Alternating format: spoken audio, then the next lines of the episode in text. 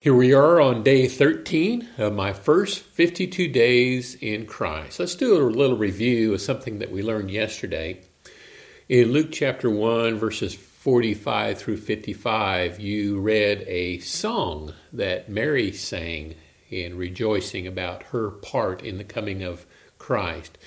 And then in Luke one, verse sixty-seven through seventy-nine, Zechariah also sang a song of gratefulness. Are you grateful this morning that you are part of the family of Christ and that God has worked you into His divine plan?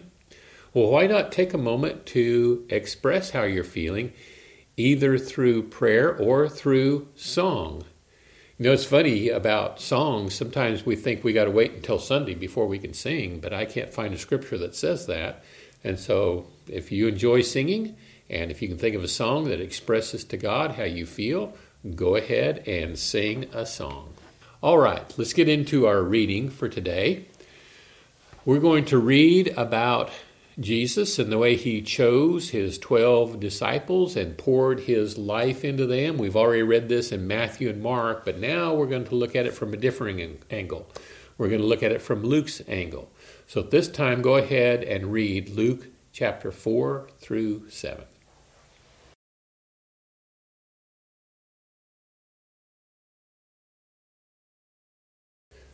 In your reflection, now that you've read your reading assignment for today, I want you to look at how Jesus prepared for His ministry. He prepared with forty days of fasting.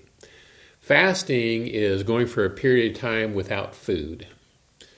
Whenever fasting is mentioned in the Bible, it's always combined with prayer, and it's a way to intensify the seriousness of something that you are praying about.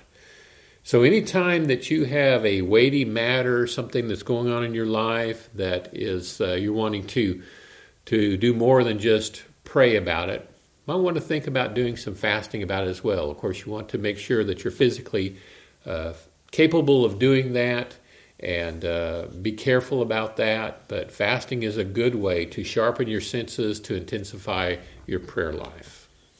Another thing that we want to note from our reading, when you read in Luke chapter four, verses one through thirteen, when the devil was tempting Jesus, did you notice that every single time that Jesus answered with Scripture? That tells you and me that the Bible is really the best weapon that we have in our fight against Satan and against sin. And so the result of that is, I hope it makes you want to read it. Read your Bible. Commit to memory these verses and others that you're thinking will help you to make wise choices.